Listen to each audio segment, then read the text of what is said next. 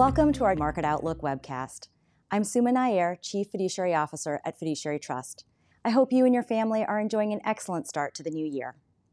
In today's event, Fiduciary Trust Chief Investment Officer Hans Olsen will present our latest views on the economy and financial markets.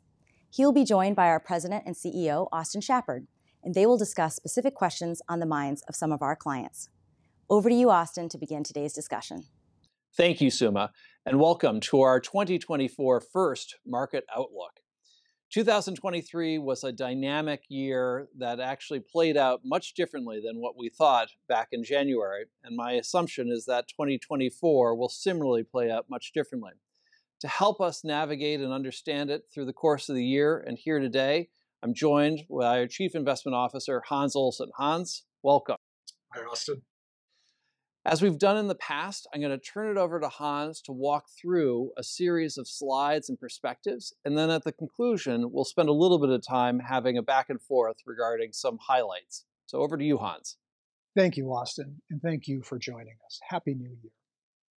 I'd like to start this year with a Japanese proverb, and it states that the uh, bamboo that bends is stronger than the oak that resists. And in many respects, that's exactly what happened in 2023 for both the markets and the economy. The economy faced um, remarkable challenges last year a durably inverted yield curve, wide expectations of recession, uh, credit creation that was struggling, two uh, wars in Europe uh, and the Middle East, uh, two land wars in the Old World, uh, and uh, uh, a banking crisis that brought down not only a 200 year old Swiss bank, but several American banks as well, which then forced the American Federal Reserve to essentially backstop the entire banking system here in the, yeah, the US. And yet, against this backdrop, the US uh, created two and a half million jobs through the first 11 months. The economy grew, and in some cases, quite strongly 5% in the third quarter, less so in the fourth quarter, but grow it did. Uh, and when we look at measures of economic activity, not only does it suggest no slowdown, it, ex- it, it suggests continued growth. And while the economy seemed to be in rather fine fettle, the markets actually performed exceptionally well as well. Indeed, most of it in the fourth quarter, and indeed in the closing months of the fourth quarter. What was remarkable, though, over the course of the year, that we saw no material or indeed actionable drawdown in the market, uh, a correction of, of any magnitude, really, to speak of. So when we think about what we're coming out of, uh, a decent market environment, a decent economic environment, we're coming into 2024, it begs the question, what do we face? And if Pastor's prologue, 2024 should be a good year for both the market and the economy. And when we think about this, it's probably best to, to, to try to ponder the future along a, a probability distribution curve. It gives you the opportunity to think about many possible futures rather than one. And in creating this curve, um, let's call it a bell curve, if you will, it's, it's one that we're all familiar with. We look at things that are widely expected and things that are less expected. And when we think about it in those terms, we think about it, breaks out into three separate areas. One, uh, an environment of recession. Two, the widely expected and anticipated soft landing uh, that people think right now. And then the third is this uh, more exotic no landing. And indeed, a no landing scenario would be one of continued growth, no market ructions, and, and off we go. Very much, in, in fact, what 2023 turned out to be. But this, this, this soft landing or Goldilocks scenario is the one that uh, is front and center, and we think is probably most probable, somewhere between a Goldilocks scenario and indeed a no landing scenario. Why do we say that?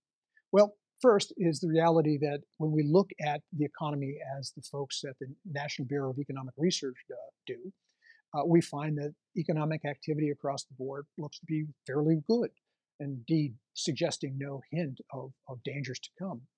When we look at market expectations for interest rates this year, uh, broadly expected to um, see up to six interest rate cuts over the course of 2024 um, by some 200 basis points or two percentage points. Now, there's a difference there between what the market thinks and the Federal Reserve thinks, but we'll get to that in a moment. And then finally, the expectations around uh, uh, corporate earnings. They're expected to grow next year somewhere for the S&P on the order of about 11.5%. So another good year for earnings uh, for American companies.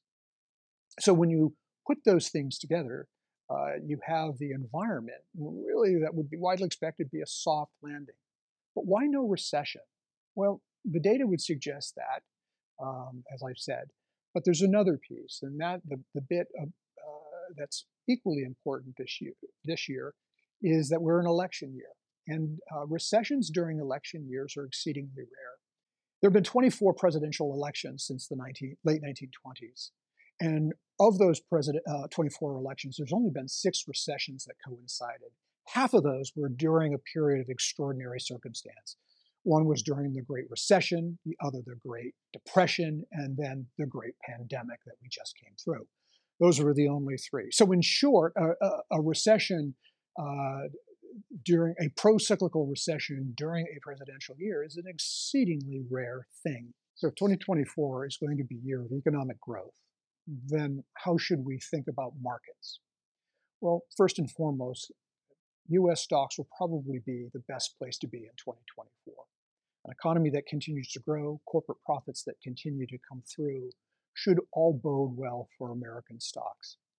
I think there will be differentiation this year versus last year. Last year was the year of the Magnificent Seven, where a handful of stocks really dominated the market's performance. I think this year what we'll see is a more uh, uh, discriminating market where the average stock, which has valuations that are rather undemanding, show better. And that's because if growth broadens out, uh, continues, and, and indeed participation broadens out in 2024, we should start to see the average stock, mid cap stocks, and perhaps even some of the smaller companies show very well this year. The other thing, uh, if we don't have a recession in 2024, um, in the fixed income markets, having durations right around the benchmark of five years or so makes a lot of sense. It reflects uh, both a good economic environment and perhaps if, if interest rates fail to fall in line with expectations, um, one is not taking too much interest rate risk in their portfolios. So to, to sort of soften any sort of price ructions that might happen as a result.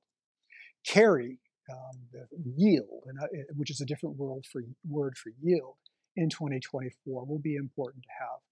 It will also buffer any sort of volatility that we see in uh, asset prices in the fixed income complex. But again, should be a fairly good year for bonds, although perhaps a volatile year. We do think that we are at a point where um, the dollar is at its peak. Now, this is a call that we made last year. We re- reiterated this year. And if the dollar has made a peak, then international assets should also show well in the year and indeed years ahead.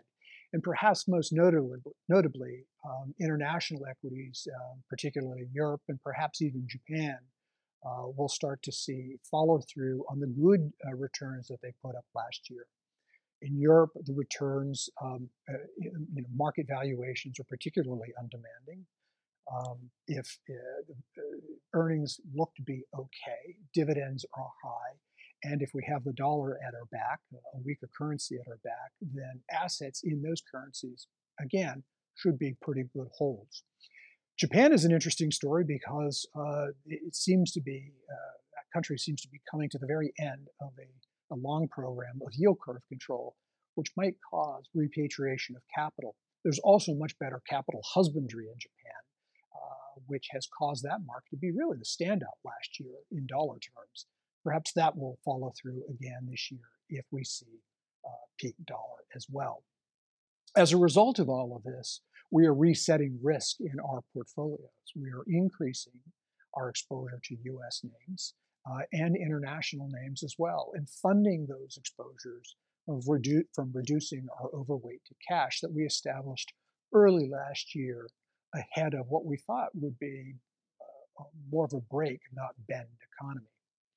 So, all told, uh, when we think about uh, 2024, it'll be a year in somewhat, in some respects, that resembles 2023. a recession that doesn't materialize, earnings that come through, um, investors are going to be uh, buffeted by some very difficult headline events, uh, both home and abroad, as we as we go through the eventual silly season of an election, uh, land wars in the old world and like.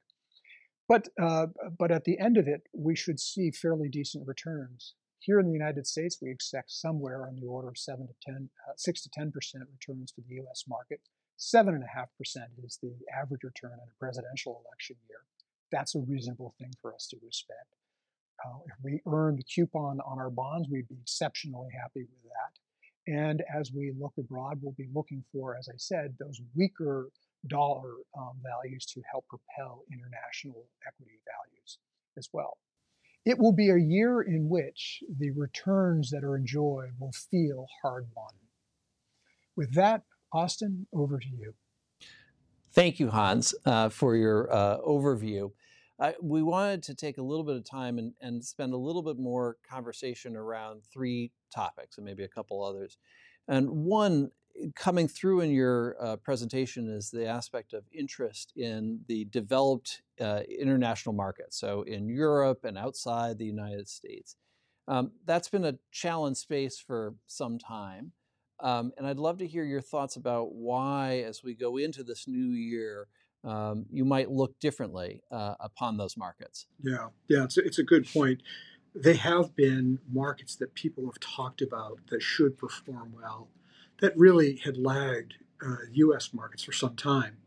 Indeed, last year was kind of interesting because it stood out because they really didn't. I mean, they, right. they produced returns in dollar terms because of currency that were very similar to American market returns. Um, the reason that is, is I think that we've started to see peak dollar materialize, and, and this figures prominently into the catalyst why you would really want to lean into uh, international markets. So in the U.S., we were we led the way raising interest rates, mm-hmm. right, to, to, to battle inflation. Other central banks followed. Now we're we appear to be on the leading edge of cutting interest rates. Other central banks are lagging behind. It's that it's that um, leading edge, lagging edge, and the interest rate differentials that result in in currency appreciations. Exactly, right? or, or that drives currency. That's right. And so, you know, currency is often driven by interest rate differentials. And right. if we start to see the interest rate differential develop here in the US, that essentially, you know, tees up peak dollar, which is a tailwind for these international equities. Aside from the fact that they're cheaper, market valuations, PE valuations, and the like, and higher dividends. So if I think about international investing in international stocks, I've always thought about as three things. One is the underlying performance of the companies that you're investing in. Yeah. Two, the valuations, and three, the currency. You're translating it back into your own currency. And if I think what I'm hearing you're saying is two out of those three look pretty good: the valuations and the currency, and and and how the how are the, your perspective on the businesses as a whole? Yeah, I mean the businesses as a whole. Um, they've held up remarkably well. So if you forget sort of the, the headlines about Germany versus France or UK, the dysfunction in the politics, but you look at how those companies are doing um, and where they sell, well, then it makes sense why the earnings have held up rather well and and why they did in local currency terms so well last year because those businesses tend to be global businesses just as ours do. Um, so they're not as um, um, um, home market dependent as we might think they would be. Interesting. Coming back to the US and thinking about the companies that we invest in here, um, I think you've talked about this past 2023 was the year of divergence between let's call it the S&P 500 large cap stocks and these seven stocks, the top seven are the hard, uh, largest by market cap, the quote magnificent seven, which is uh, Apple, Google, is sort of the seven most largest. What's your perspective as we go into 2024? Because there's such a divergence between the the the 493 and the seven. Yeah. How do you see this playing out? Yeah, I, I think if, as expected, we get the soft landing, the seven should do okay right, in aggregate. If we have a uh, no landing scenario, which is a distinct possibility, they could actually get pushed around a bit uh, in not because of business fundamentals changing, but because of interest rates, right? If mm. interest rates don't come down as much with these high valuation stocks, you know, the expectation about interest rates play an important role. And so if it's higher for longer, that's not expected right now. That could push those stocks around. And we've seen that as, as, uh, as a factor in the performance of those names. I do think, Austin, next this year we're going to see differentiation inside those magnificent seven. So all of them seem to do amazingly well this past year. You're saying maybe that some will some won't. this year. Yeah you know you think about it in this way you know a company like tesla. It's had an amazing run but Tesla's going to experience competition, mm. right? I mean, already you're seeing this spool up between companies like Volkswagen, BMW, American car makers. Um, the, the, the Chinese apparently now are the largest EV makers on the right. planet. So they've got competition. Um, and if you have you know, an interest rate again, maybe money to come by to fund operations gets a little tougher. So you need to be profitable and you need to be consistently so. Companies like Apple, great company, mm. without a doubt but it you know it makes most of its money through the sale of phones. Well, you know, not, they're not exactly on the leading edge, and they're kind of saturated. So, what new product do they have that comes along that's going to help push the earnings growth? And and already we're seeing cracks in that story. So, I, I think we'll see differentiation this year. AI will continue to be a big theme, of yep. course, and, and that'll favor a company like Nvidia, right? Uh, I think the leitmotif that we will see throughout 2024 is that in aggregate, it'll be a decent year, but it'll be a turbulent year, right? It'll be a turbulent year because of policy, because of world events, because of expectations maybe not playing out the way people, I mean, events not playing to the expectations. Oh, thought of it. Well, I guess that leads into my final question here, which really relates into expectations and turbulence. How does a presidential election and I'm not asking you to uh, opine upon how that it turns out, but how does it influence the investment markets in the lead up uh, to to the voting? Well, as, you know, as I pointed out in, in my comments, um, recessions, number one, are very uh, rare in an election year. Right. Right. Exceedingly rare, sort of outside of a, some sort of um, unusual event. Um, very rare indeed. Um, so that's number one. Number two, indeed, if you look back historically, the fourth year of a presidential term is the the, the second best year. I think it was about seven and a half percent average return mm-hmm. for that year. Um, why is that? Well, when you think about it, I mean, if you have the self-interest, self-interest, yeah, it's all self-interest, right? You have the levers of uh, if you can anything you can do on the fiscal side to cut a deal. Um, you have a central bank that you know the winner appoints the head of the central bank, mm-hmm. right? We like to think that the American Fed is without political influence, but that's that's a nice that's a nice idea. The mm-hmm. reality is somewhat different. Right. Um, so, so all the levers of power that you have at your disposal, you're going to tend to use them in order to perpetuate um, your survival politically. And so, you know, I, I think the the deck is most definitely stacked in the odds for growth, especially in election year. Fascinating. Thank you, Hans, and thank you for joining us. We look forward to you joining us in three months, as we do every quarter to evaluate what's transpired and also to offer our best thoughts about navigating the future. Back to you, Suma. I'd also like to express appreciation to our audience for joining us. We hope that you found the discussion useful. We are experiencing uncertainty in the economy and markets. Remember that at Fiduciary Trust, we have extensive wealth planning, investment, trust, tax, and other expertise to help you navigate through it and achieve your goals. I encourage you to access some of our knowledge through insights on our website at fidtrustco.com, as well as by reaching out to your fiduciary trust officer or to Sid Queller at 617 292 6799 or Queller at fiduciary trust.com. Thanks again for joining us, and we wish you and your family health and well being. The opinions expressed in this material are as of the date issued and subject to change at any time. They discuss general market conditions and trends and should not be construed as investment advice. Any reference to specific securities are for illustrative purposes only and are not intended to be and should not be interpreted as recommendations to purchase or sell such securities. Nothing contained herein is intended to constitute investment, legal, tax, or accounting advice, and you should discuss any proposed arrangement or transaction with your investment, legal, or tax advisor. Copyright Fiduciary Trust Company.